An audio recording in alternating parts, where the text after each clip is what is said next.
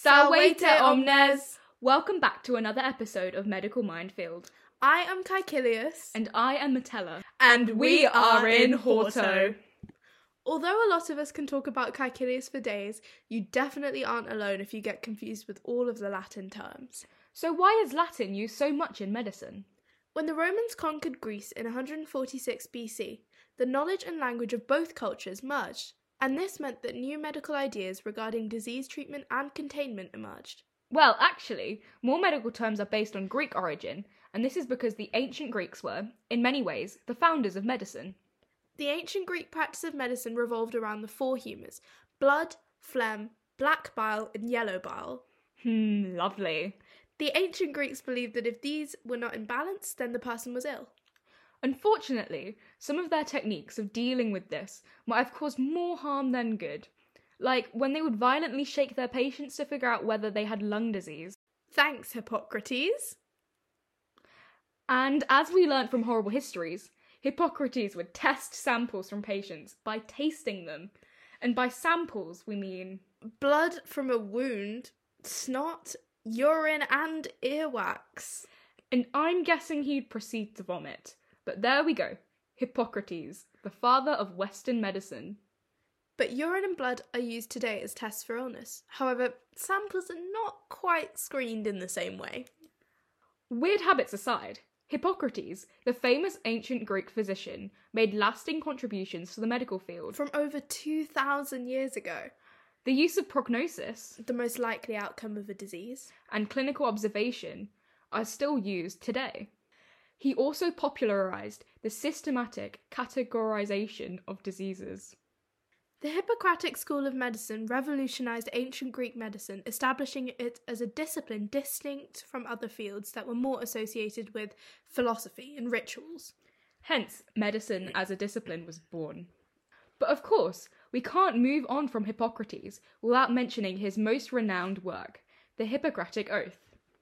This was a list of promises that had to be made by a doctor, and some of the original promises were to respect the person who taught you the art of medicine and teach others freely, not to bring any harm to patients and to advise them to the best of your ability, to not administer poison to anyone nor advise anyone to do so, to give no sort of medicine to any pregnant women with a view to destroy the child, to not cut anyone but leave that to the surgeons. Doctors and surgeons were not actually considered the same profession. However, with more knowledge and huge changes in societal values, the Hippocratic Oath that many doctors swear into when they graduate medical school has, no surprises here, changed. Another famed physician you might not have come across is Claudius Galen, one of the most legendary doctors in the Roman Empire. He lived around 600 years after Hippocrates, and his views influenced Western science for more than 1,300 years. He studied the body using animal dissections, as human dissection was strictly prohibited, but he would encourage his students to look at the dead bodies of gladiators. Some of his anatomical, structure of the body, and physiological, function of the body, findings were actually accurate as far as we know today. For example, he stated that urine was produced in the kidneys, as opposed to the bladder, which was the common belief. One of his most important discoveries was that arteries carried blood. Although this doesn't sound as exciting to us, it was groundbreaking at the time, as it meant he could use pulse as a sign of illness, which we still do today. In ancient times, medical records were chronicled by hand, creating medical terms and books. For example, the term diabetes or diabetes mellitus has origins in both Greek and Latin. The 2nd century AD Greek physician Aretaeus, the Cappadocian, explained that his patients with polyuria, passing too much urine, passed water like a siphon. A siphon is a device which allows liquid to be transferred from one container to another through an inverted U-tube. The water moves up one side, across the middle, and then down into a lower container under the influence of gravity. The word for siphon in Greek was diabetes, and so the term was born. In relation to diabetes, Aretaeus was referring to frequent urination, a symptom of diabetes. The term mellitus was added when ancient Chinese and Japanese physicians noticed dogs were particularly drawn to the urine of diabetic people. This was due to the sweet taste stemming from the high levels of glucose in their urine. How to decipher medical terminology. We've talked a lot about the history behind all of this confusing jargon, but there is actually a system to help you decipher it. Medical terminology. The language used to precisely describe the human body, its components, processes, and conditions affecting it, as well as procedures performed on it, actually has quite regular morphology. Essentially, the same prefixes and suffixes are used to add meanings to a root. The root of a term often refers to an organ, tissue, or condition. A prefix is then added, coming before the root. It identifies the word's meaning by revealing further information about the location and area of the body. For example, epidermis. Epi is above and surrounding, and dermis means skin. Suffixes are inflectional endings that convey definite features, including circumstances, development, and protocol for the condition. For example, arthritis. Itis meaning inflammation of an organ, tissue, etc. It may all seem a bit new, but some of our most used abbreviations come from Latin too. For example, e.g. exempli gratia, or etc, etc. PS, postscriptum, i.e. id est, or that is, nb, note bene, or note well, ad lib, ad libitum. Well, seeing as you're such an expert, Miss Latin GCSE, it's time for your medical vocab test.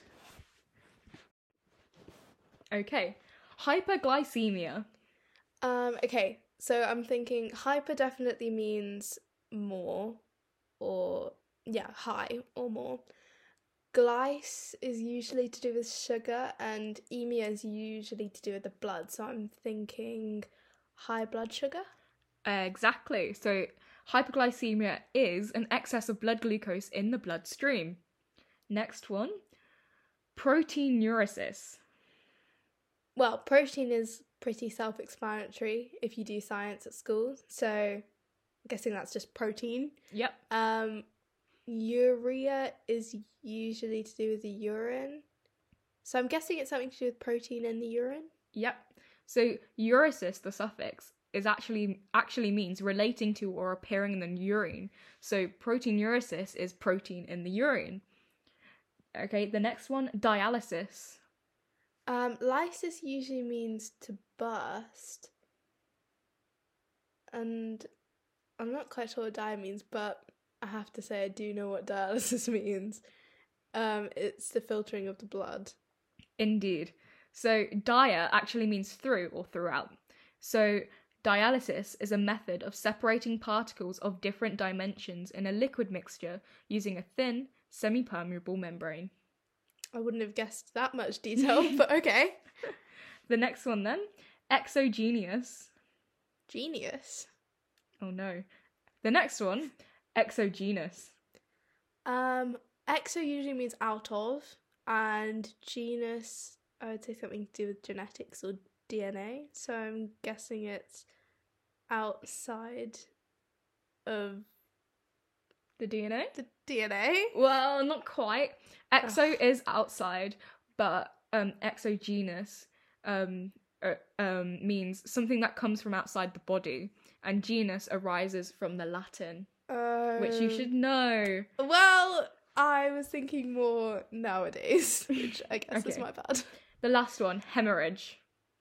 Hemorrhage is, well, heme is usually blood again, or red blood cells. I'm not sure about the suffix, but I think it means bleeding. Yeah, sufficient so bleeding. Rage, the suffix, so RHAGE, denotes excessive or abnormal flow, or discharge from an organ or part. So hemorrhage is excessive bleeding. Okay, so all in all, 4 out of 5. Not too shabby. Not too bad, yeah. I guess Latin GCSE served me well. Velete omnes! We hope you enjoyed this rather historical episode of Medical Minefield. Make sure to follow us on Spotify and Instagram at Medical Minefield for future updates. See you next time!